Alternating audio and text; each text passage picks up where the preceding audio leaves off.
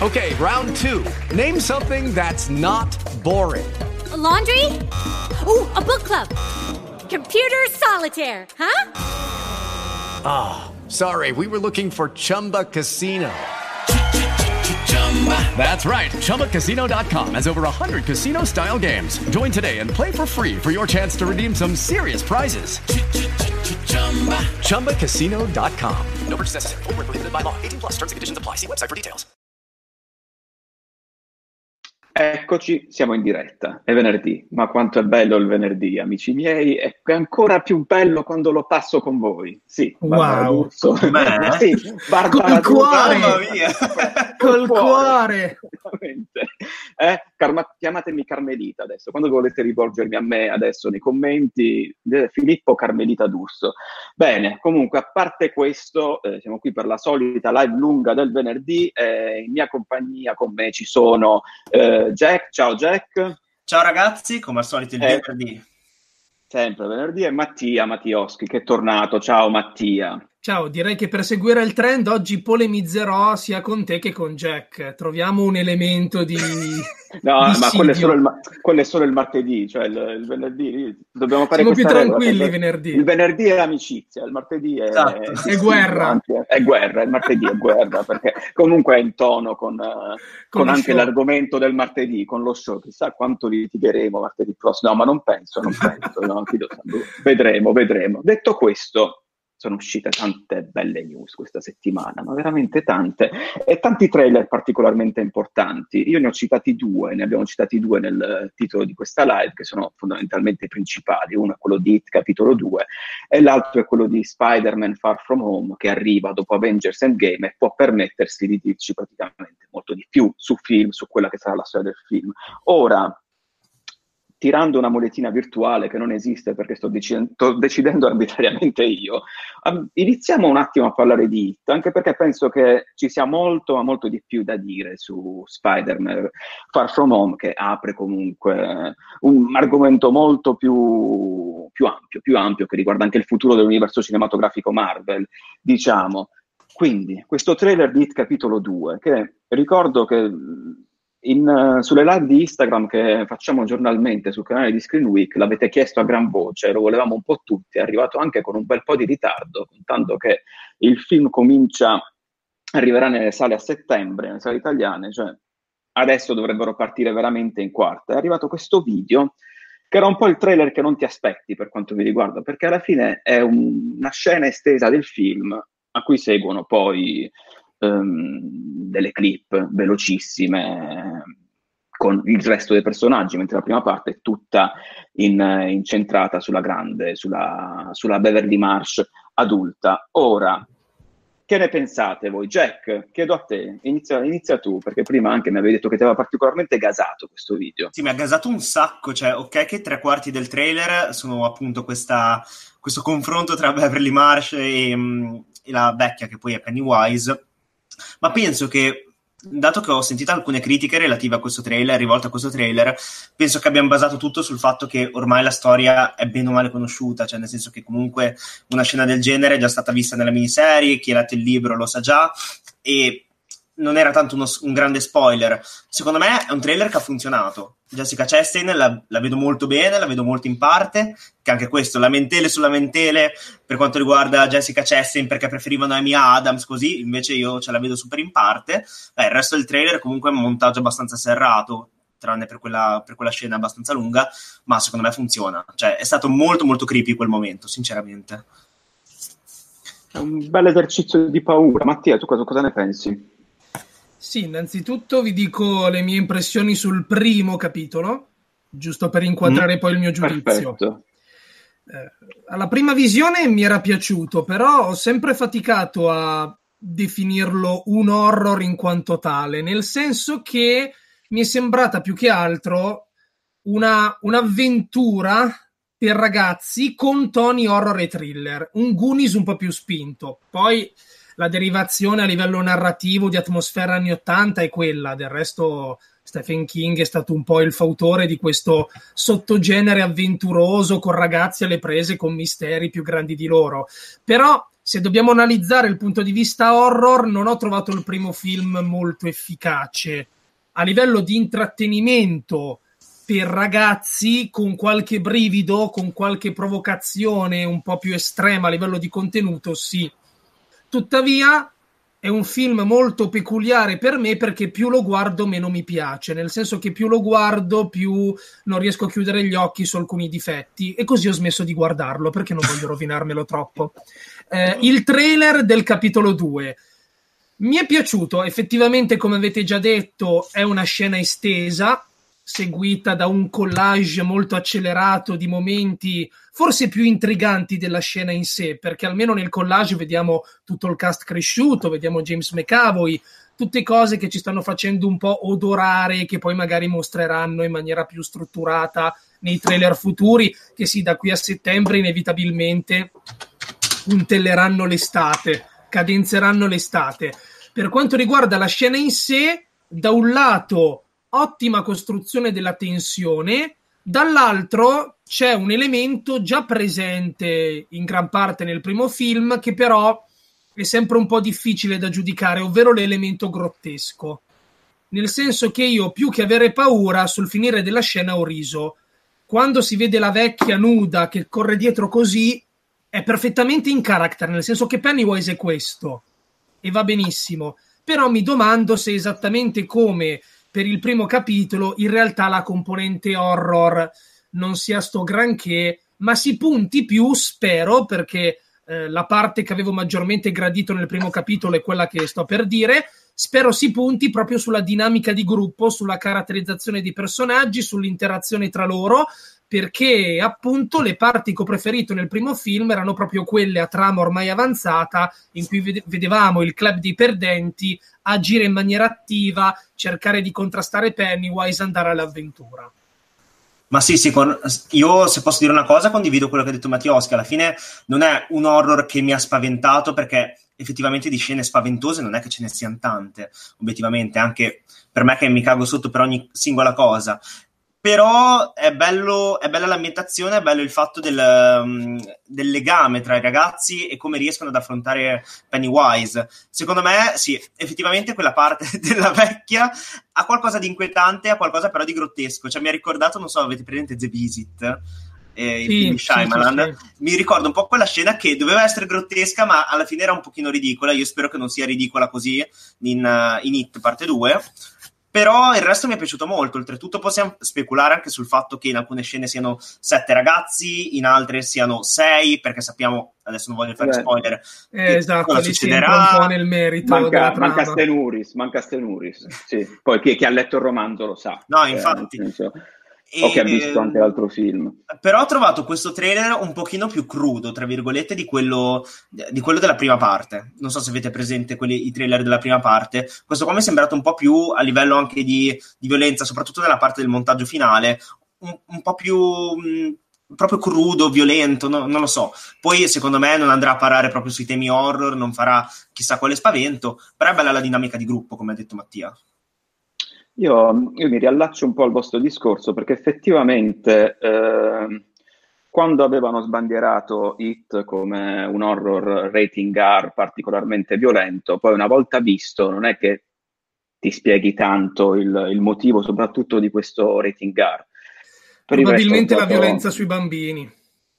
Eh, ma sì, sicuramente sarà quello, però non lo so, boh, non diciamo, poteva usare di più a questo punto, poteva decisamente usare di più, visto che era partito pretendendo un rating R, cioè questo sembra proprio un rating R rasentato, potevano usare di più. Spero che l'abbiano fatto in questo film, in questo sequel. Per il resto, la scena, incredibilmente, io non mi aspettavo che mostrassero fondamentalmente, non so se avevate seguito il CinemaCon, perché hanno praticamente mostrato le stesse scene che erano state mostrate al CinemaCon. Sembrava strano che questo potesse essere un trailer, ma a quanto pare sarà così. Poi se leggete le descrizioni, ovviamente l'hanno tagliato, però lo spirito della scena rimane questo. Ci saranno, penso, più sarà più accentuata la parte della mutazione corporea che è presente anche nel romanzo eh, di questa. Poi, mh, prima avevo letto un commento e qualcuno aveva detto, aveva chiesto se quella vecchia eh, fosse la figlia di, di, Pennywise. No,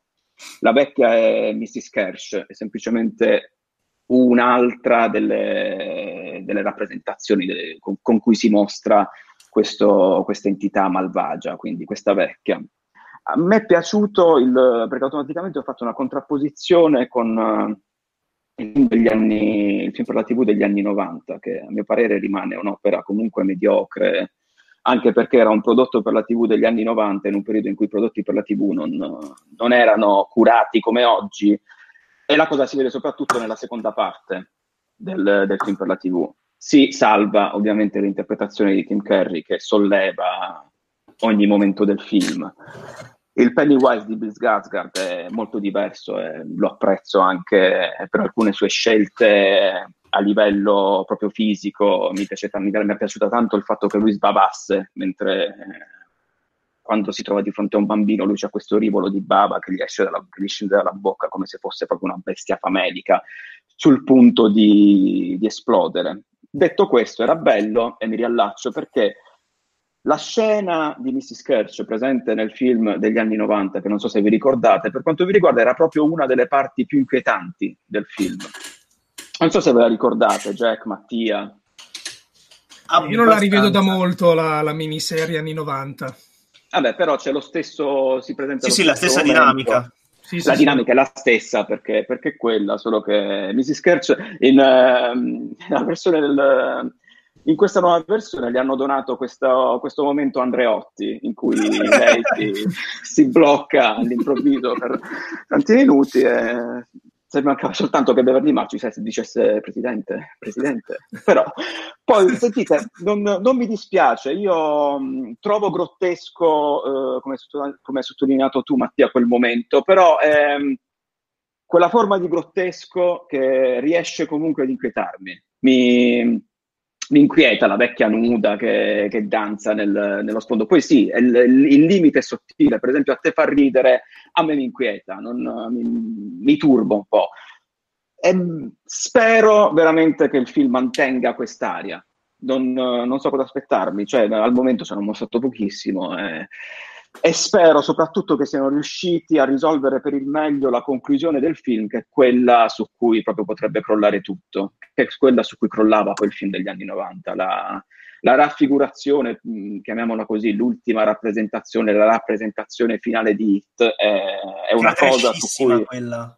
Me, su me cui che... il film potrebbe crollare o ergersi bisogna, bisogna vedere come, come, l'hanno risolta, come l'hanno risolta. Mi hanno detto che secondo alcune indiscrezioni di qualche mese fa non ci sarebbe stato il ragnone alla fine, anche perché l'hanno ah, già okay, citato... Non ne, volevo, non ne, volevo, parlare, però... Ah, vabbè, perfetto. okay, per chi non l'ha detto, vabbè, a questo punto, vabbè, andiamo. Beh, erano indiscrezioni vai, vai. note, ho spoilerato, non credo. Ehm, l'hanno già citato nel primo capitolo, peraltro, perché nel duello finale lui a un certo punto ha le zampe da ragno. Sì, sì, sì, sì. vero. Sì, e quello deve essere un antipasto, cioè ci hanno comunque dato. Tu, quindi, secondo indiscrezioni non ci sarà, vedi, questa mi era sfuggita. Poi non so se sono vere o false, magari, sai, fin quando sono rumor, la credibilità è quella che è. Io mi ah. aspetto una cosa molto simile a quella del primo film, ovvero lui che incarna varie figure, vari personaggi, vari mostri, proprio perché a meno che non si crei un ragno particolarmente disgustoso e terrificante, potrebbe risultare ridicolo anche stavolta. Eh, Perché fin quello... quando leggi il romanzo, la tua immaginazione corre un conto, poi quando lo vedi, eh. Ma infatti riadattare, veramente... cioè ci sta, nel senso che comunque sia riadattare il romanzo, ma anche l'ultimo riadattamento che hanno fatto con la prima parte di Hit, secondo me funzionava.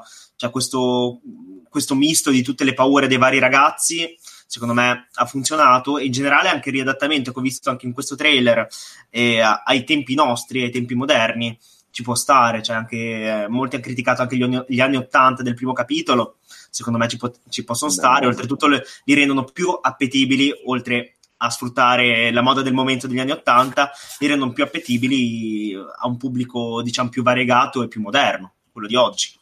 Vabbè, non lo potevano ambientare negli anni 50, cioè No, non, no. avrebbe avuto senso, anche perché ormai gli anni 80 sono i nuovi anni 50, quindi dal punto di vista cinematografico, quindi va bene così, non, non- non- una scelta giusta, poi ovviamente ah, tutti quanti hanno fatto il paragone e hanno copiato Stranger Things, però anche no, dai, cioè non, Esattamente il contrario. sì, esatto. eh, infatti. Detto questo, passiamo. Abbiamo, penso che non volete dire qualche altra cosa su, su questo film, perché sennò io passerei al piatto forte. Passiamo, portata, passiamo. quella.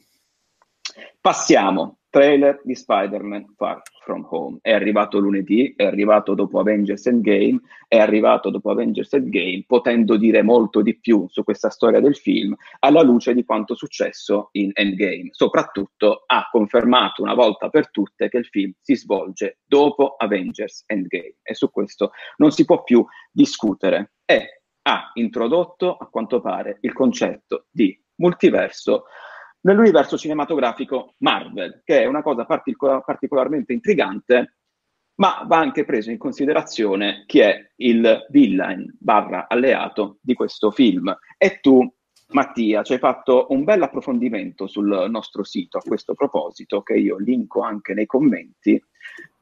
Puoi comunque snocciolare qualcosa di quello che avevi detto? Sì, comincio dalle impressioni generali, poi entro nella controversia riguardante il multiverso. Assolutamente sì. A livello generale il trailer mi è piaciuto anche se ho preferito il primo, perché qui ho notato mh, una maggiore accento posto sulla dinamica comica, sull'umorismo, che per carità è proprio del personaggio, però il primo trailer secondo me era più equilibrato sotto questo punto di vista. Comunque carino anche questo. Avrei preferito scoprire la dinamica tra Peter e MJ, che ormai possiamo dirlo, avrà un nome diverso, ma è la Mary Jane di questo universo cinematografico. Avrei preferito scoprire quel risvolto, ovvero lei che ha sempre saputo nel film, perché sarebbe stato un colpo di scena carino. Ma va bene lo stesso. Credo che qui a livello di marketing si senta l'ingerenza della Sony che non è nuova a spoilerare un po' troppo nei trailer. Ricordiamoci che di Amazing Spider-Man 2 potevamo vederlo tutto nei trailer fondamentalmente. Mamma C'era un utente di YouTube che aveva No. fatto un montaggio e c'erano tipo 40 minuti di film spezzettati nelle varie clip, una cosa simile. C'è un fattore che attualmente mi inquieta, ma potrebbe essere in realtà la chiave vincente della pellicola, ovvero questo continuo paragonare Spider-Man ad Iron Man. Per me, forse l'unico punto critico di Homecoming era proprio questa sorta di Spider-Man novello Iron Man con tutta tecnologica, vocina che gli suggeriva le cose da fare, eh, ragnatele selezionabili a seconda dei casi. Poi alla fine, però, scoprivamo che Peter, anche senza tuta, riusciva a distreggiarsi contro l'avvoltoio. Quindi, ok. Spero che in questo film ci sia una dinamica simile, ovvero Spider-Man proposto come nuovo Iron Man, è il nuovo Iron Man, accettatelo come nuovo Iron Man, e invece alla fine impone la sua identità peculiare e diversa rispetto al mentore. Mi piacerebbe se fosse così. Se dovesse davvero diventare Iron Man Junior, storcerei il naso, sinceramente. Per quanto riguarda il multiverso, si aprono le speculazioni. C'è chi già pensa che potrebbe, re- potrebbe essere l'apertura verso l'arrivo degli X-Men nell'universo cinematografico. Ma secondo me questo creerebbe più dubbi e perplessità che riscontri positivi. Perché se introduci gli X-Men nell'ottica del multiverso, perché non introdurre allora gli stessi personaggi della Fox? Parliamo di terre parallele, di universi alternativi, solo che dubito altamente che Hugh Jackman, per dirne uno, sia disponibile a riprendere il ruolo di Wolverine. E io non credo che il Marvel Cinematic Universe si lasci sfuggire la ghiotta occasione di mettere un bel Wolverine, ad esempio, nei New Avengers. Che però a quel punto sarebbe ricastato. Sicuro. Quindi, Però tan- io, avevo pensato a questa cosa, sai, che se veramente introducono il multiverso, poi dobbiamo capire come sarà dopo. Si possono giocare benissimo tutte le altre proprietà che si sono prese con, eh, cioè nel modo più pigro, poi, oltretutto. Sì, Perché io- quegli X-Men potrebbero, potrebbero esistere in un altro universo. Bene, adesso li facciamo venire direttamente. Su, su preferirei- Wolverine ti do ragione. Però, Io preferirei delle vai, soluzioni più creative, proprio perché se dici gli X-Men vengono da un altro universo, allora magari il fan meno smaliziato, che non è addentro proprio alle dinamiche, si potrebbe chiedere: ok, ma perché vengono da un altro universo e sono tutti personaggi nuovi? A questo punto mettimi Fassbender, mettimi McAvoy, che tra l'altro a livello di timeline, attenzione, in X-Men Dark Phoenix li vedremo negli anni 90. Quindi dovrebbero comunque essere invecchiati di, oddio, ormai possiamo dire 30 anni. Sì, 30 mi, mi anni. viene il male a pensarci. Eh, dovrebbero essere invecchiati di 30 anni poi nel presente del Marvel Cinematic Universe. Quindi, boh, ripeto, il multiverso è una cosa che dal punto di vista narrativo può essere interessante, ma anche difficile da gestire. E io più che altro la gestirei per inscenare magari delle situazioni in cui lo Spider-Man buono deve affrontare la controparte malvagia di un altro universo, ad esempio. Francamente non lo utilizzerei per prelevare personaggi, ma tutte queste speculazioni possono cascare per via di un piccolo elemento molto importante. Mysterio nel trailer viene paventato come buono, ma sappiamo tutti, chi ha letto i fumetti, anche chi ha visto i cartoni, giocato al videogame per la PlayStation Ho 4. letto il tuo articolo. Esatto, che Mysterio nei fumetti è un cattivo. È proprio uno dei cattivi storici. Il maestro delle illusioni, nel senso che tutti i suoi piani sono basati sul costruire illusioni elaboratissime che ingannano Peter e le sue varie vittime a seconda dei casi. Quindi eh, la teoria più in voga attualmente in rete, ma anche la più scontata, è che Mysterio in realtà si rivelerà essere il vero cattivo del film. Quindi gli elementali che affronterà saranno sue creazioni, in realtà è tutta una macchinazione per proporsi inizialmente come eroe e rivelarsi invece un cattivo. In quest'ottica, non è che anche il multiverso è una fuffa che racconta lui? Perché la Marvel non è nuova a trailer che depistano, che promettono cose che poi invece nel film non ci sono. Pensiamo ad Iron Man 3, tutta la campagna di marketing basata sul mandarino di Ben Kingsley, che poi nel film si rivelava un fantoccio messo lì da Killian per inscenare un piano diabolico, machiavellico, eccetera, eccetera.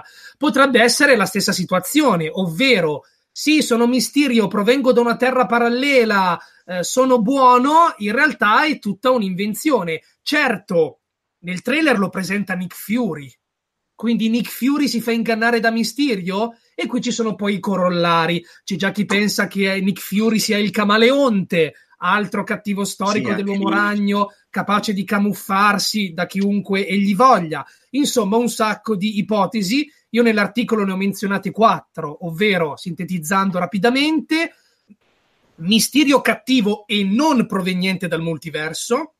Mysterio cattivo ma proveniente dal multiverso, ad esempio si scopre che si propone come eroe a Peter, ma invece nella sua terra ha ammazzato già Spider-Man, colpo di scena. Mysterio è buono ma diventa cattivo progressivamente, quindi una sorta di dinamica alla due facce nel Cavaliere Oscuro, oppure colpo di scena, nei colpi di scena è buono e basta. E sarà un alleato di Peter. E magari i cattivi sono davvero gli elementali o qualcun altro che non si è ancora palesato nei trailer. Queste sono le ipotesi. Io spero nel misterio cattivo, ma effettivamente proveniente dal multiverso. Perché scatenare le nostre ipotesi in tutti questi mesi per poi lasciarci con un palmo di naso non sarebbe una mossa elegante, secondo me. Voi cosa ne pensate? Ho parlato fin troppo. Ma io starei ore ed ore ad ascoltarti. Wow. Che dolce. Sono... Comunque... ehm, Ma è no, la live dell'amore no. questa comunque. Sì, No, sì, oggi sì, sì. veramente, oggi è venerdì ragazzi, voglio bene a tutti il venerdì, non, non tutti quanti, incredibili, cioè senza proprio distinzioni. Comunque, sì, io mi ricordo anche ehm, i dubbi che erano nati eh, nel momento in cui è arrivato il primo trailer, nel momento in cui Nick Fury andava diretto dal giovanissimo Peter Parker, quando comunque cioè, ne sono sopravvissuti anche altri in Endgame, potrebbe anche rivolgersi ad altri. E la prima cosa che era venuta in mente a tutti i fan, a tutti, mi ricordo i commenti, era un possibile inganno di Mysterio, che lui non fosse il vero Nick Fury o che comunque fosse stato plagiato anche lui in questo senso. Per quanto riguarda il multiverso, vedo comunque messaggi anche commenti contrastanti. È una bella gatta da pelare se l'hanno introdotto veramente, devono saperlo gestire molto bene. La cosa eh, che mi rincuora è che la Marvel, cioè non è che lo inserisce le cose all'ultimo minuto, e anche Kevin Feige, mi sa che un po' di tempo fa lui stesso aveva detto abbiamo pianificato i prossimi film Marvel e nei prossimi film Marvel al momento non ci sono eh, properties della 20th Century Fox. Quindi sì. se hanno pensato al multiverso in questo senso, comunque gli X-Men eh, e compagnia bella ancora non li vedremo, quindi stanno veramente pianificando il modo giusto per, per inserirli, perché ovviamente li inseriranno, cioè non è che ce li hai e li lasci là nel comodino. Però eh, è una bella gatta da pelare e comunque, vabbè, del tutto in linea con quanto successo in Endgame, anche se non capisco perché Nick Fury nel trailer dice che il multiverso è stato creato dallo snap, dallo schiocco di Thanos, quando se dobbiamo proprio eh, dare un'occhiata a quelle che sono le regole sui viaggi del tempo Marvel, tutto il casino che hanno combinato in Endgame, quello avrebbe dovuto creare tanti universi paralleli, tra cui ricordiamoci, ce n'è sempre uno con Loki in giro con il Tesseract. In realtà, per come l'hanno spiegata nel film, non sono stati molto chiari, ma dopo averlo visto tre volte, per come l'hanno spiegata nel film, nel momento in cui Cap torna indietro nel tempo alla fine, riazzera le realtà divergenti. Cioè, come spiega l'antico, se separi la gemma dalle rispettive realtà, crei delle linee divergenti, se riporti la gemma si uniscono di nuovo. Eh, ma non ne ha creato una lui comunque rimanendo nel passato. Tecnicamente sì, però lì addirittura i russo, gli sceneggiatori sono in disaccordo per dire quanto ci hanno capito anche loro. Eh sì. in teoria, poi... a livello vai, di vai. multiverso, più che di linee temporali divergenti, si parla proprio di terre parallele dove sì, ci sono dei cambiamenti che differenziano la situazione rispetto alle altre, ma non legate per forza al classico butterfly effect. Ad esempio, nell'universo DC c'è una terra dove i supereroi uomini sono donne e viceversa. E lì non sarebbe spiegabile con un viaggio nel tempo, è proprio una diversità radicale e curiosa. C'è, un univer- c'è una terra dove sono tutti animali, ma secondo me il multiverso, come sarà introdotto in questo Spider-Man Far From Home, sarà identico a quello di Spider-Man Un Nuovo Universo.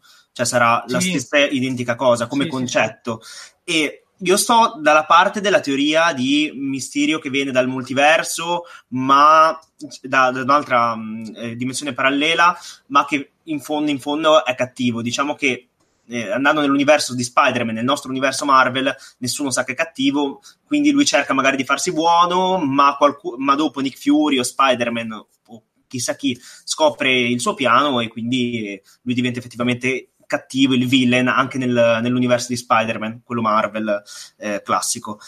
Eh, non saprei, cioè, sinceramente, questa storia del multiverso è probabile che col primo schiocco di dita di Thanos si sia creato questa frattura temporale, questa frattura dimensionale più che temporale, e magari con gli altri schiocchi si sono create altre fratture. Probabile, e con queste altre fratture nel tempo, secondo me, non introdurranno a bomba subito, come abbiamo detto prima, gli X-Men, Fantastici 4 e compagnia bella.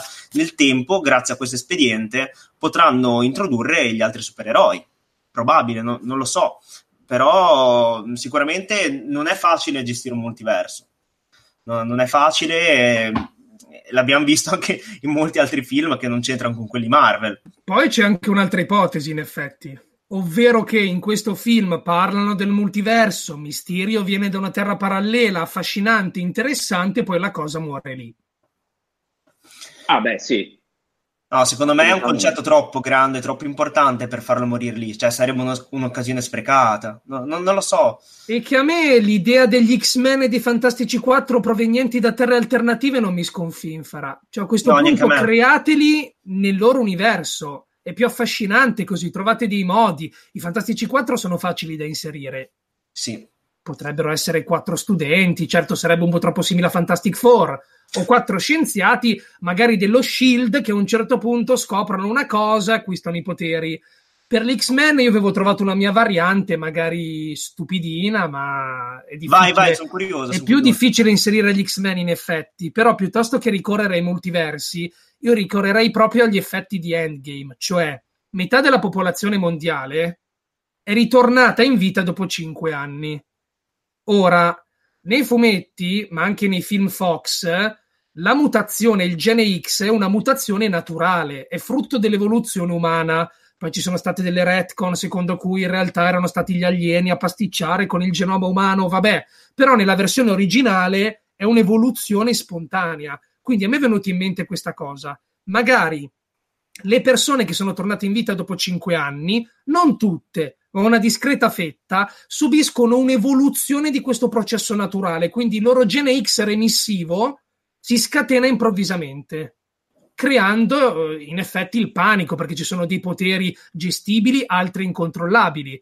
Poi si può scoprire che, essendo un'evoluzione naturale, magari in passato ci sono già stati i primi casi messi a tacere dallo Shield, quindi può esserci già una scuola segretissima da qualche parte negli Stati Uniti gestita da Xavier, dove sono già stati mandati i primi mutanti.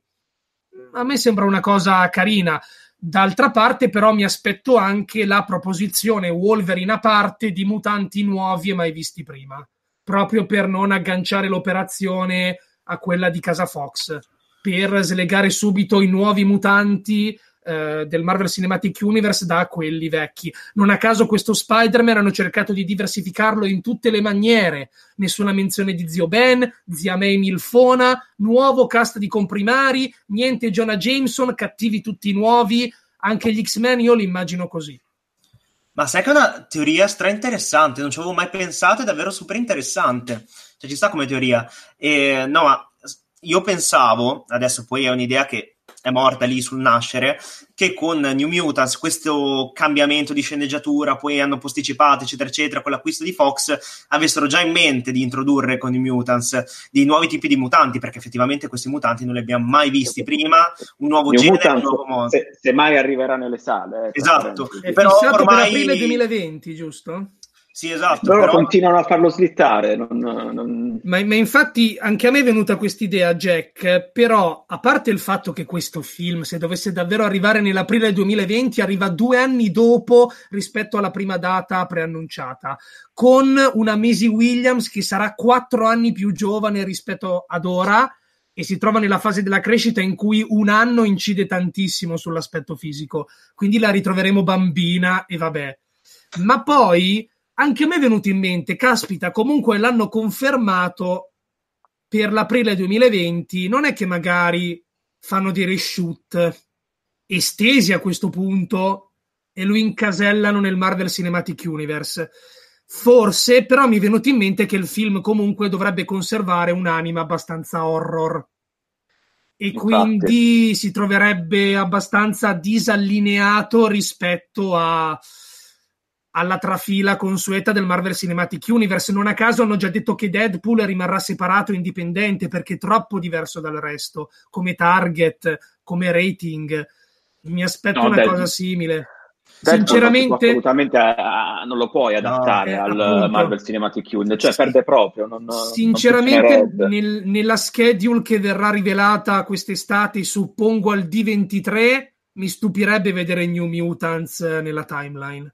Moltissimo. Anche a me, solo che Mm. ormai l'hanno posticipato così tanto che, tranne noi che siamo comunque dentro, siamo appassionati, super nerd, tutto, la gente un pochino se l'è dimenticato, cioè nel senso che la gente ormai ha perso le speranze e loro in questo reshooting, che ormai è praticamente rifare un film completamente, magari rifacendo la sceneggiatura e cambiando anche elementi come le atmosfere horror, possono effettivamente edulcorare, cambiare tutto, mi scoccerebbe, però introducono i mutanti in questo modo nel Marvel Cinematic Eh, Universe. che sai, sarebbe, sarebbe anche una mossa un po' troppo reazionaria per lo stile di Kevin Feige. A lui piace programmare le cose proprio nel dettaglio, prendendosi sui tempi. Oggi per gioco, perché sappiamo già le date dei prossimi film Marvel, non sappiamo ovviamente di quali film si tratta. Da qui al 2022 sappiamo le date. E nella mia lista ideale non c'è un film dei Fantastici 4 degli X-Men perché ne hanno già annunciati e fatti sospirare molti. Quindi un New Mutants così presto non so neanche come riuscirebbero a farlo quadrare. Cioè li metti qui e poi perché si è parlato di Vedova Nera, di Doctor Strange 2, di Black Panther 2, degli Inumani, di Shang-Chi e quando risaltano fuori poi gli X-Men. Ma oltretutto le riprese aggiuntive di New Mutants, le prime, non erano state fatte per rendere il film più violento. E Così si diceva. Poi le ultime notizie dicevano che si sarebbero dovuti tenere altri reshoot, ma non sono mai stati fatti. C'è Maisie Williams che forse proprio durante la campagna di marketing di Game of Thrones ha risposto a qualche domanda e ha detto non sono stata richiamata, eh, i reshoot non si sono più fatti. Quindi in teoria quel film lì rimane intoccato dal 2016-2017? Io Chi lo sento sa? proprio tanta puzza di Fantastic Four, non, non- Sì, non- non sì, so sì, cosa, sì, cosa sì, sì. dire. non- Sarebbe assolutamente. uno spreco proprio- tremendo comunque, eh. Tremendo. Assolutamente. Poi se l'hanno ripasticciato come, come si pensa stiano facendo, cioè non, non può uscirne niente di buono. Sì, cioè. perdono, prima ho detto Eterni, intendevo Inumani. No, no, no, intendevo Ah, hai Eterni, detto- Eterni, Eterni, perché gli Inumani sono stati cassati con la serie TV flop. Sì, sì, quello- mia, Quindi proprio ho detto giusto, ho detto giusto, gli Quella, era- Eterni. quella era la serie sui cosplayer degli inumani, se non ricordo, se non Sì, ricordo sì, male, Cioè, era, una cosa veramente.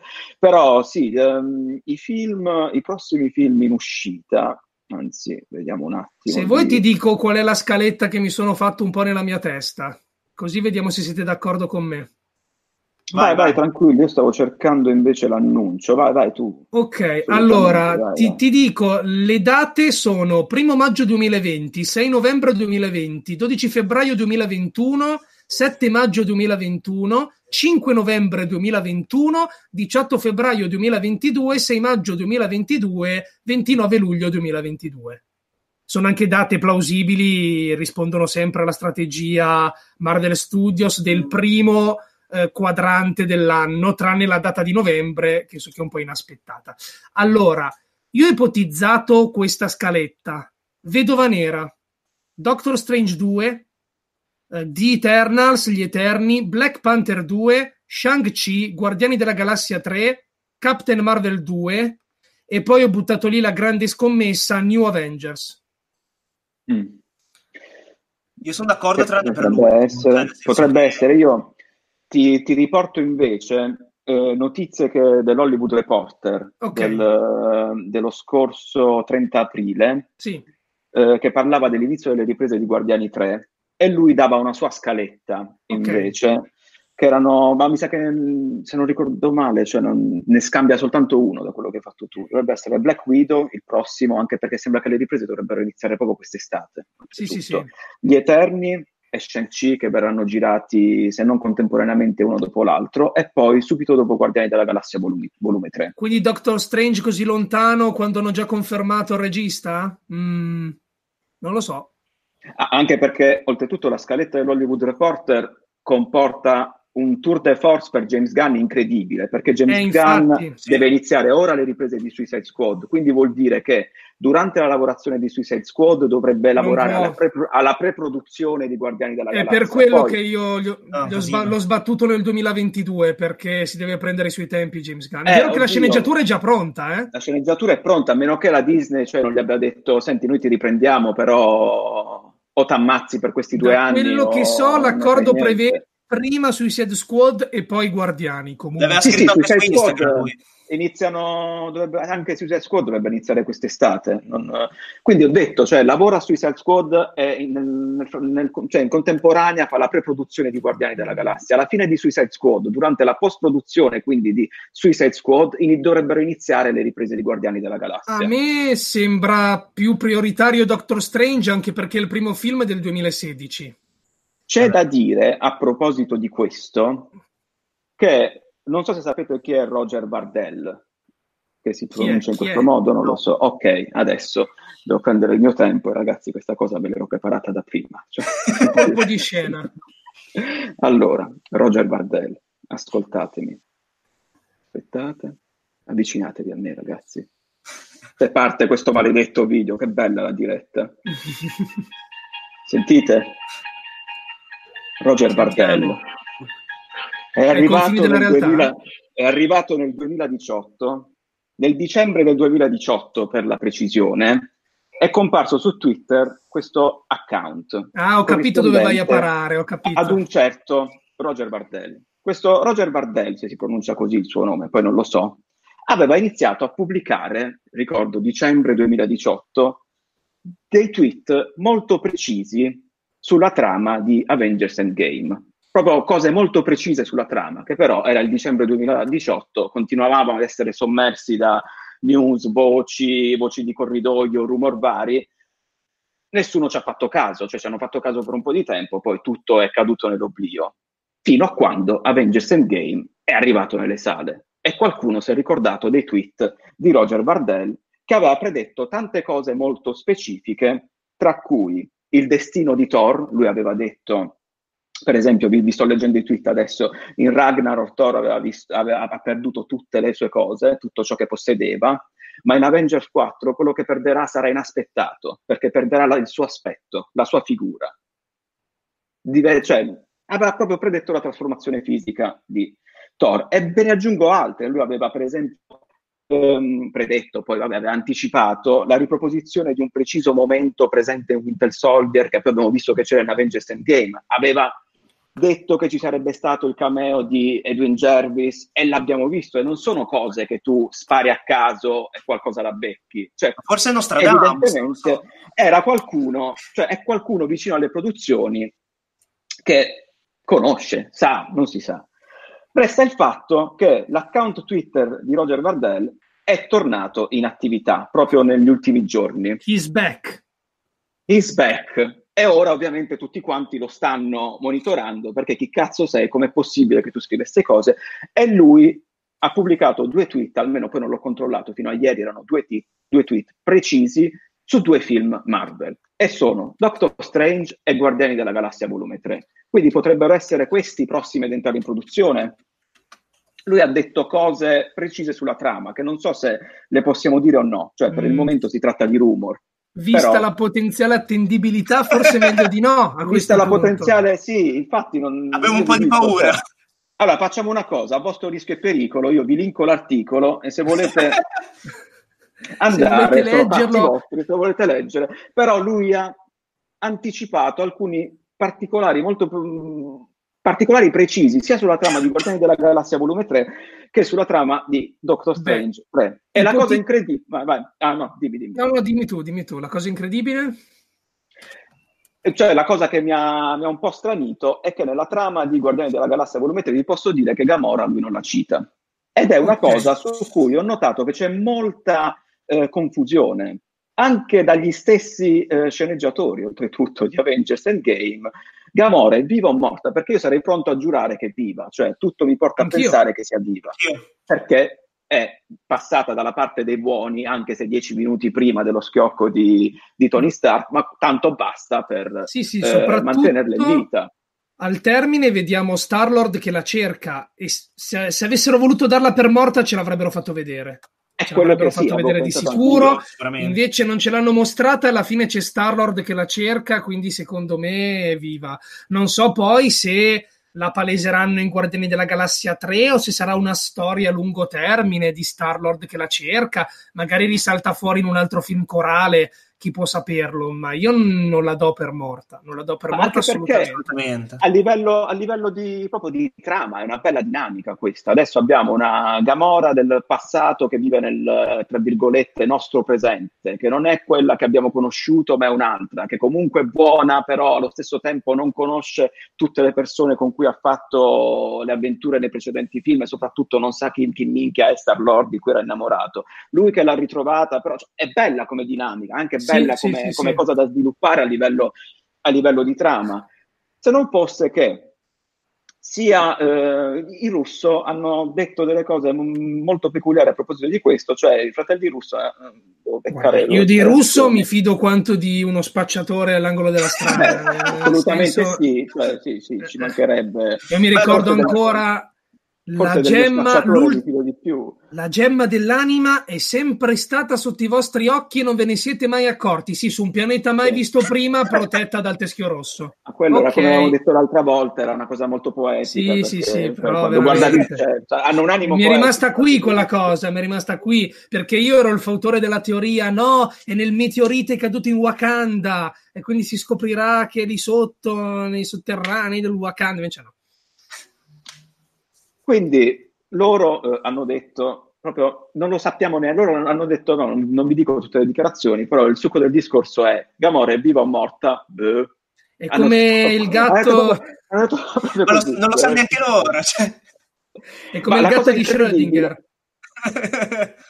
No, hanno anche aggiunto di praticamente in altre dichiarazioni, perché poi sono dichiarazioni sparse che stanno dando qua e là e poi tutti quanti riportano, che il finale di Avengers Endgame non è stato fatto tenendo eh, presente, cioè non è stato scritto tenendo presente, almeno stando a quello che hanno detto loro, la sceneggiatura di Guardiani della Galassia volume 3, cosa che mi mai. sembra molta, cosa che è alquanto strana, cioè non, assolutamente Ma anche sì, perché... a meno che James Gunn, lui la, cioè, magari loro non avevano letto la sceneggiatura di James Gunn, però James, a James Gunn gliel'avevano detto. Cioè, Io non ho le prove per dirlo, questo. ma addirittura secondo me la scena finale che si vede relativa ai Guardiani e Thor in Endgame, secondo me l'ha scritta James Gunn. Sicuro, sicuro. Indiscrezioni dicevano che le scene in Infinity War dei Guardiani fossero state supervisionate da lui. Ricordiamoci che... dialoghi sì, ricordiamoci che Infinity War ed Endgame li hanno girati in contemporanea, quindi James Gunn non era ancora stato licenziato, quindi secondo me quella scena l'ha supervisionata lui. L'umorismo Anzi, di quella scena è troppo in stile, è troppo in stile. Ma poi figura come, come produttore esecutivo, cioè nel senso sicuramente lui ci ha messo la sua mano ed è impossibile che non sappia le dinamiche della fine di Endgame per scrivere Guardiani della Galassia volume 3 sicuramente. Anche perché quello è un finale proprio dove lanciano semi a destra e a sinistra per il futuro, cioè quindi sì, effettivamente, cioè la dinamica sarà quella, poi che non, non, capisco perché però loro devono dire queste cose, cioè non, non ci vedo neanche, cioè, però continuano a dire questo. Non saprei, non saprei. Non, Comunque è plausibile, adesso non vado a leggere i leak della talpona, però se dobbiamo prenderli per veri, in effetti lo script di Guardiani 3 dovrebbe essere già pronto, quindi magari il talpone ha avuto modo di leggerlo. E per quanto riguarda Doctor Strange 2, appunto, zitto zitto, eh, i lavori sono già in corso, nel senso che il regista è stato confermato, il cast tutto sommato non è da rinnovare completamente. Il cattivo dovrebbe essere Mordo, immagino. Quindi molto presto magari scopriremo delle aggiunte. Ah, e poi avevo letto un articolo, potrebbe essere un rumore incredibile, che diceva magari vedremo fratello Voodoo e anche un altro personaggio che non ricordo. Quindi comunque la preproduzione c'è. Guarda, comunque mi sto che... leggendo... No, di, vai, di, Filippo. No, che ah, da quel punto di vista eh, il, il, fantomatico Roger Bardell... Eh, eh, a cui ho dedicato la colonna sonora di Twilight Zone. Su Doctor Strange non si sbilancia tantissimo, dice semplici cose. Lui si sbilancia molto su Guardiani della Galassia volume 3, okay. dice delle cose sulla trama molto interessanti. A maggior ragione potrebbe essere plausibile perché quella sceneggiatura è pronta e fatta da anni. Ma ci sono delle cose, adesso me lo sto leggendo l'articolo, ma cioè delle cose proprio molto mirate, molto precise. Quindi io non sì, voglio sì, saperle, è... per l'amor del cielo. Ma c'è una cosa assurda, cioè una cosa che, vabbè, adesso non diciamo, però una cosa che è davvero assurda. C'è scritto Adam Warlock muore nei primi cinque minuti, così. Così. Io fin quando, fin quando si era limitato ad Avengers Endgame, cioè avevo, avevo, questo sogno, questa immagine nella mente che fosse Mark Raffalo, che sappiamo che lui non riesce proprio a trattenersi, e si era creato questo account fake in cui in una crisi di spoiler faceva proprio queste cose, era uno sfogo per lui, quindi si chiudeva in un angolino, forse si chiudeva in bagno col telefonino. Comunque questa sarà la prova del 9, perché se azzecca anche le previsioni di Guardiani 3 e Doctor Strange 2, a questo punto è, è affidabile. Anche se solitamente prendo come spunto quello che accade nel mondo dei videogiochi, queste talpe non possono far vedere che sono certificate al 100%, altrimenti nei Marvel Studios partono di quelle indagini a tappeto per fare il culo a questo qui che non finiscono più.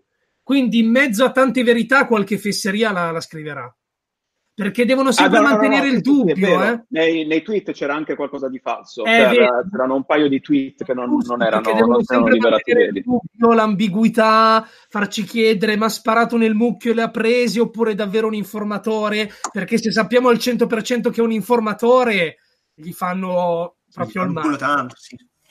Comunque, arrivati a questo punto, Nerd Collector, ti ho letto, parliamo di Watchmen. oh, là.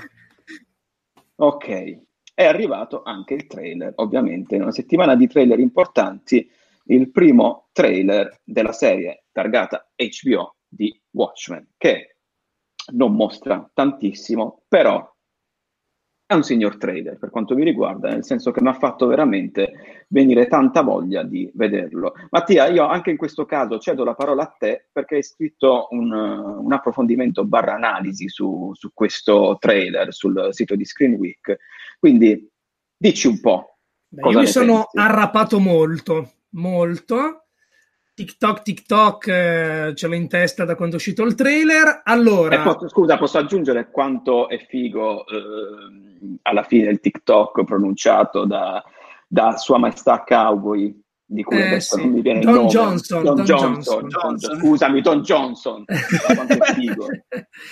Allora, diciamo che questo trailer conferma quanto aveva già paventato Damon Lindelof, lo showrunner, con un giro di parole infinito, tre pagine di lettera ai fan, ovvero sarà un sequel. Un sequel presumibilmente ambientato ai giorni nostri, perché è vero che finora non si sono viste tecnologie particolarmente attuali, tipo cellulari, computer, non si sono viste. Però al contempo c'è Ozymandias, interpretato da Jeremy Irons, che i suoi annetti li ha. Quindi sono portato a credere che se non si svolge nella nostra contemporaneità, quantomeno negli anni 2000 sì troviamo l'orologio da taschino che viene mostrato a inizio trailer fermo. Allora faccio una premessa. Eh, in Watchmen il fumetto la vicenda è cadenzata da queste tavole che mostrano l'orologio dell'Apocalisse. L'orologio dell'Apocalisse esiste anche nella realtà. È un orologio che mostra il progressivo avvicinamento dell'umanità all'Armageddon. Alla fine, che bello, eh? Che bello. All'inizio della graphic novel mancano 9 minuti a mezzanotte. Ovviamente, man mano che la vicenda prende piede, il countdown si fa sempre più prossimo perché le tensioni tra Stati Uniti e Unione Sovietica crescono. Al termine, dopo che Osimandias mette in scena il suo piano criminoso che comunque porta dei risultati, la lancetta ritorna sui 9 minuti Ora in questo trailer vediamo una persona, non sappiamo chi si tratta, che guarda questo orologio. Le lancette sono effettivamente ferme a 9 minuti prima della mezzanotte, ma cominciano a girare. Quindi il countdown riparte. Perché? Secondo me perché nel trailer vediamo che c'è questa setta modello nuovo Ku Klux Klan composto da sostenitori di Rorschach indossano le maschere che ricordano quelle del vigilante. Ricordiamoci che sempre alla fine di Watchmen Rorschach riusciva a mandare il suo diario a un giornale, un giornale non particolarmente quotato, a dire, a dire il vero. Quindi mi immagino questo scenario, eh, il diario di Rorschach diffuso, sì, ma comunque messo a tacere perché volenti o nolenti il piano di Osimandias ha avuto successo. Quindi che senso avrebbe screditarlo, rivelarlo, smontarlo? ma c'è una fazione di, volendo, terrapiattisti che crede nella verità di questo diario e si fomenta sempre più fino a passare all'azione armata. Elemento curioso, la polizia che ci viene mostrata è mascherata. Sono tutti mascherati con queste bosciarpine gialle che gli coprono il viso. Quindi anche la polizia, anche i membri delle forze dell'ordine, per qualche motivo, devono proteggere la loro identità e quindi ci ritroviamo per certi versi a un nuovo scontro tra eroi rappresentati dai poliziotti, ovviamente poi ci saranno tutte le sfumature di grigio, e i cattivi che a quanto pare sono questi Rorschach Fen. Nel trailer vediamo però anche dei nuovi eh, vigilantes, vediamo quest'uomo con una maschera a specchio e quei ruoli sono ancora tutti da definire. Sempre tornando su Osimandias, nelle prime foto rilasciate mesi fa, provenienti dal set, campeggiava un articolo di giornale con la scritta Adrian Veidt è morto. Eppure lo vediamo qui. Quindi i casi sono due: o muore nei primi episodi, cosa di cui dubito perché sarebbe uno spoilerone, oppure dopo aver attuato il suo piano si è finto morto. Così a maggior ragione nessuno indaga su di lui, nessuno gli rompe le balle e lui in gran segreto continua magari a proteggere il mondo, perché comunque lui non si ritiene un cattivo, si ritiene una persona che è riuscita a salvare l'umanità dall'estinzione, dalla catastrofe nucleare. E quindi magari in gran segreto sta continuando a proteggerci tutti, idealmente.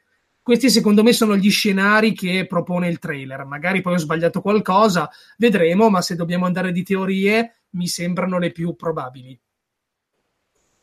Ah, secondo me ci sta tutto, cioè io non ho nulla da dire perché sei stato molto esplicativo, davvero molto esplicativo e è una cosa, cioè palesemente un sequel, cioè, mm, sì, volenti sì. o nolenti è un sequel. Sinceramente non mi ero immaginato tutto quello che, che, avevi detto perché ero restato molto sul vago perché io sinceramente non so ipotizzare sul, sul dopo perché ricordiamoci che Watchmen poi è una graphic novel film, eccetera, eccetera, che parava soprattutto sulla graphic novel su un elemento politico, su un, su un elemento sociale. Quindi non saprei poi eh, successivamente su che cosa andrà a parare questo, questa serie, questo sequel. Vedremo, però almeno da, da, queste prime immagini è tutto molto tetro, molto, eh, anche molto inquietante. C'è il fatto delle maschere, dei, dei seguaci di Rorschach, anche la, la polizia tutta bardata. Eh, è abbastanza, abbastanza, inquietante. Secondo me si andrà più su uno, su uno scontro di tipo eh, ideologico, possiamo dire, quindi ideali che si scontrano come nella, nella, graphic novel originale, che dopo si scontreranno anche a livello fisico. Sicuramente andrà a parare su questo. Per quanto riguarda Ozymandias, mh, penso che, che si finga morto, come hai detto te, perché non è morto, cioè vediamo delle immagini di, di Jeremy Irons Vivo, vivissimo. Io noto già comunque l'impronta di Lindelof, che per chi non lo sapesse, lo showrunner anche di Lost e di The Leftovers. Eh, eh, nel senso che lui. dire qualcosa su di Ok, lui, adesso ti, ti, faccio vai, dire. Vai, lui vai. è molto affezionato alle sette, alle cospirazioni, ai gruppi segreti con delle regole strane. Quindi questi Rorschach fan sono proprio usciti dalla sua penna, si vede lontano un miglio. E poi piccola puntualizzazione, proprio in questi mesi la DC sta pubblicando un sequel a fumetti di Watchmen, si chiama Doomsday Clock mm. e vede i personaggi di Alan Moore interagire con Batman, Superman e la Justice League. E questa serie palesemente non prende proprio nessuna ispirazione da questa run fumettistica, che tra l'altro è ancora in corso e non si sa bene dove andrà a parare quindi sono due cose radicalmente diverse. Però è curioso notare come in contemporanea stiamo assistendo a due sequel di Watchmen. Pippo. Dici la tua su Lindelof. No, ehm, allora rispondo a un, com- a un, commento che avevo visto prima, hanno chiesto si sa quando uscirà, no, non si sa, abbiamo soltanto un vago autunno per il momento, quindi non, non sappiamo nient'altro. Um, il trailer è molto bello, molto suggestivo, molto evocativo, cazzuto pur uh, non essendoci tutta questa azione, eh, cazzuto anche per Don Johnson che io adoro, che continua a dire tic tac alla fine eh, e mi fa orgasmare soltanto per come lo pronuncia, però io ho un po' paura di Lindelof. Perché, per, almeno per quanto mi riguarda, opinione puramente personale, lo considero un po' l'uomo delle grandi storie, della, delle grandi orchestrazioni, è un grande compositore di enigmi, di misteri, ti sa tenere incollato allo schermo, ma cade sui finali. Ok. E me l'ha dimostrato in, uh, in, Lost, l'altra serie non la conosco, non l'ho vista, me l'ha dimostrato soprattutto in Prometheus, in cui proprio abbiamo una storia fortemente suggestiva, evocativa, interessante, con le dovute cazzate che succedono durante il percorso, però poi crolla anche lì nel finale. C'è anche da cosa... dire che in Covenant senza di lui non è che le cose siano andate meglio, ah, no, me no, almeno. No, assolutamente, assolutamente, assolutamente, però questa cosa un po' mi, mi spaventa, mi spaventa perché potrebbe fare la, la, stessa fine di altre produzioni e sarebbe un peccato, però d'altro canto avremo comunque una, una, serie, non lo so, io per esempio un po' di tempo fa mi ero rivisto tutto Lost proprio sì. per, uh, perché l'avevano caricato su Netflix un po' di tempo fa, ricordo sì, se sì, c'è ancora adesso, c'è ancora, c'è eh, ancora. proprio per, per vedere se... Avrebbe fatto lo stesso effetto di quando l'ho visto la prima volta, ho provato esattamente le stesse sensazioni di una cosa che accumula, è un po' come il vino, sapete il percorso del vino, che il vino raggiunge un momento di picco in cui tu lo devi bere, oltre quel momento comunque com- comincia a scemare proprio mm. eh, in maniera proprio precipita, quindi più va avanti più peggiora. E Lost, per quanto mi riguarda, ha avuto questa evoluzione, come anche la trama di Prometeo. Spero che in questo caso gli abbiano spiegato che fare i finali è una cosa figa. Mi aspetto solo qualcuno l'abbia fatto sedere. Vieni, allora, uh, un attimo. Posto che vai, a me l'host è piaciuta in toto, anche se riconosco che l'ultima stagione è la peggiore.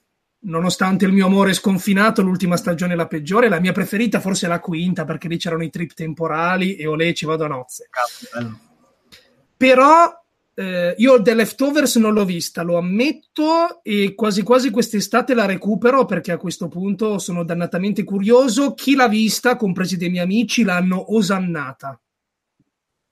E anche la critica sembra essere di quell'opinione. Quindi forse appunto questo discorso potrebbe essere carino da rifare dopo che ci siamo aggiornati, dopo che ci siamo messi in pari, anche perché sono tre stagioni non troppo lunghe, quindi dovrebbe essere mm. anche abbastanza facile recuperone. Io mi ero fermato alla prima puntata perché non avevo avuto tempo di proseguire e anche lì ovviamente c'erano misteri e va benissimo. Eh, non so, io sono fiducioso. Poi c'è da dire che la HBO ultimamente mi ha scottato su due versanti. Game of Thrones e Westworld. Quindi io invece io sono, titu- andato... titubante da quel punto di vista, cioè la produzione, perché mi sembra che la HBO pian piano stia perdendo la sua componente autoriale, non perdendola del tutto, eh, ma la stia annacquando un po' troppo con le esigenze mainstream. Sì, e allora sono un po' titubante, più che su Lindelof sulla HBO, però vediamo. Tra l'altro, altro punto che mi perplime, quanto interesse c'è per la serie di Watchmen? Perché il film di Snyder non era andato bene, eh? Non lo so, io vedo, eh, però qua c'è sempre il solito. Nella mia cerchia social io vedo un bel po' di casamento. Eh, c'è sempre il solito discorso, cerchia, dici. È la mia eh, cerchia social, cioè, eh, sì, sì, sì, cioè, grazie al cazzo che c'è gasamento nei confronti di, di questa cosa. Quindi effettivamente non lo so. Quindi dovranno essere bravi anche, secondo me, a intercettare il gusto di un pubblico che magari Watchmen non sa neanche che caspita sia. Perché ripeto, il film di Snyder non ricordo se aveva floppato addirittura, ma sì, comunque, aveva floppato, eh, aveva floppato. Quindi, ok, si portano dietro i fan del fumetto che però comunque sono molto tradizionalisti, visto che Alan Moore è il primo a non riconoscere le trasposizioni delle sue opere. Figuriamoci. Quindi avranno i fan puntigliosi del fumetto.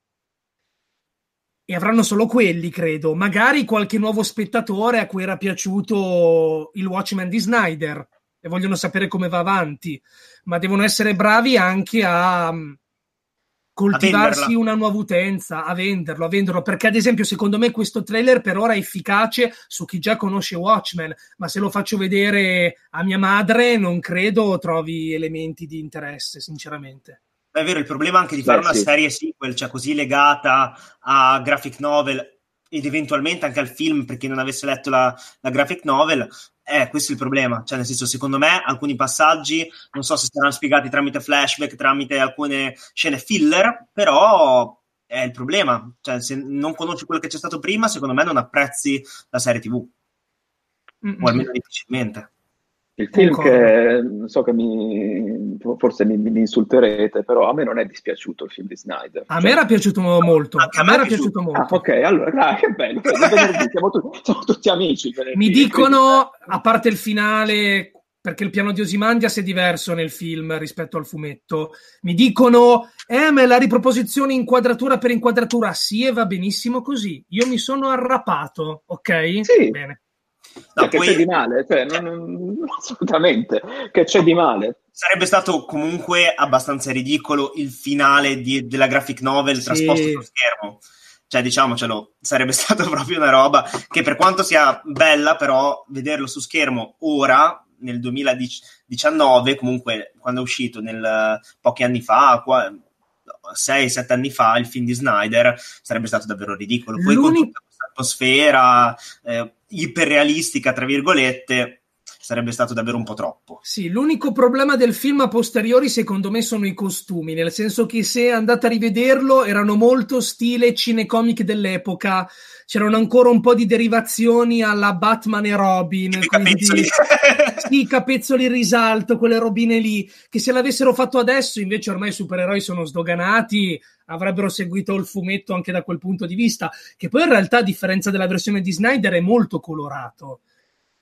Però a me tutto sommato era, era piaciuto, era piaciuto, mi ero, mi ero emozionato parecchio. Anche il finale riadattato l'avevo apprezzato. Che poi ha giocato molto facile, cioè nel senso che comunque c'erano Sì. delle scene, tipo il, il- il funerale del... del- Eh, adesso viene- sotto eh, The Sound of Oh, Silence, esatto, colonna sonora meravigliosa. avevo detto, cavolo, però... cioè, Però i, lì tito- è- però i titoli di testa di quel film lì Lì. sono d'applausi. Eh. applausi. Che te la giochi molto facile, perché Snyder non è il regista del, del secolo, però, cavolo, secondo me ha fatto un buon film. Cioè, ha fatto un buon riadattamento. Ecco. E mi rode ancora il fatto che da noi in Italia non sia mai arrivata l'extended edition con i racconti del vascello nero integrati nel film e non separati in un DVD a parte, che comunque ho. Mi sarebbe piaciuto vederla, ma in Italia non è mai arrivata. Eh, Magari me la infatti. prendo su Amazon in americano. Io me la sono comprata in americano. Bravo, Questo- allora lo farò anch'io. Dai, adesso per il compleanno me lo segno. Il 22 giugno, se volete, eh? mi raccomando, regalatemi roba su Amazon. Scherzo, forse no. Perché Cioè, il 2 giugno è il mio invece, così 20 giorni prima, cioè se potete allenarvi, facciamolo ecco, tranquillamente. Bene, detto questo, abbiamo, eh, penso, accontentato tutti, soprattutto te, Nerd Collector, che ci avevi chiesto di parlare di Watchmen. Abbiamo parlato di Watchmen, comunque era in programma, però eh, io finirei qua questa live interessante in cui siamo andati incredibilmente d'accordo. Eh, Perché venerdì... non, so, non so Eh, cosa dire, non ci sono... Non c'è... È venerdì. Va bene, Potevamo però- scannarci un po' su Lost, ma non l'abbiamo fatto perché No. siamo bravi. No, ma infatti mi aspettavo niente. quindi, No, il, no. venerdì, il, venerdì è, il venerdì è la giornata E mondiale. della martedì pasta, ci prepariamo per martedì. Madonna, martedì. Martedì sì, ovviamente poi ci sarà... Cioè che poi non è lo scannano me, poi, fondamentalmente. Non è che... Ah. Comunque, ci vediamo. eh, detto questo, va bene. Ragazzi, grazie per, eh, per aver partecipato come sempre, grazie a te Mattia grazie a te Jack e grazie a tutti voi che ci avete seguito. Eh, che dire, godetevi questo weekend, eh, ci rivediamo la settimana prossima con eh, altre live, tro- mi, tro- mi trovate su Instagram ogni giorno, tranne il martedì e il venerdì, perché sono qua su YouTube. Il sabato dormo, bene, anche la domenica. Bene, ciao a tutti e grazie ragazzi, ciao ciao. Ciao, Ciao, ciao, ciao.